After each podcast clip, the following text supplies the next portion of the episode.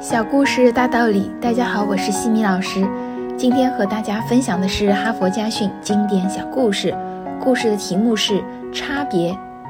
两个同龄的年轻人同时受雇于一家店铺，并且拿着同样的薪水。可是，一段时间后，叫阿诺德的那个小伙子青云直上，而那个叫布鲁诺的小伙子却仍在原地踏步。布鲁诺很不满意老板的不公正待遇。终于有一天，他到老板那边去发牢骚了。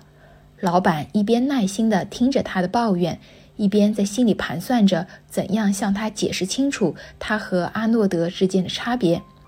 布鲁诺先生，老板开口说话了：“你现在到集市上去，看看今天早上有什么卖的。”布鲁诺从集市上回来，向老板汇报说。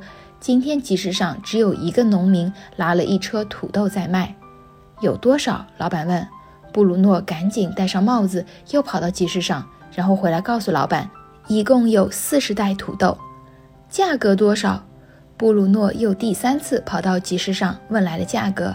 好吧，老板对他说：“现在请你坐到这把椅子上，一句话也不要说，看看别人怎么说。”阿诺德很快从集市上回来了，向老板汇报说：“现在为止，只有一个农民在卖土豆，一共四十袋，价格是多少多少。土豆质量很不错，他带回来一个让老板看看。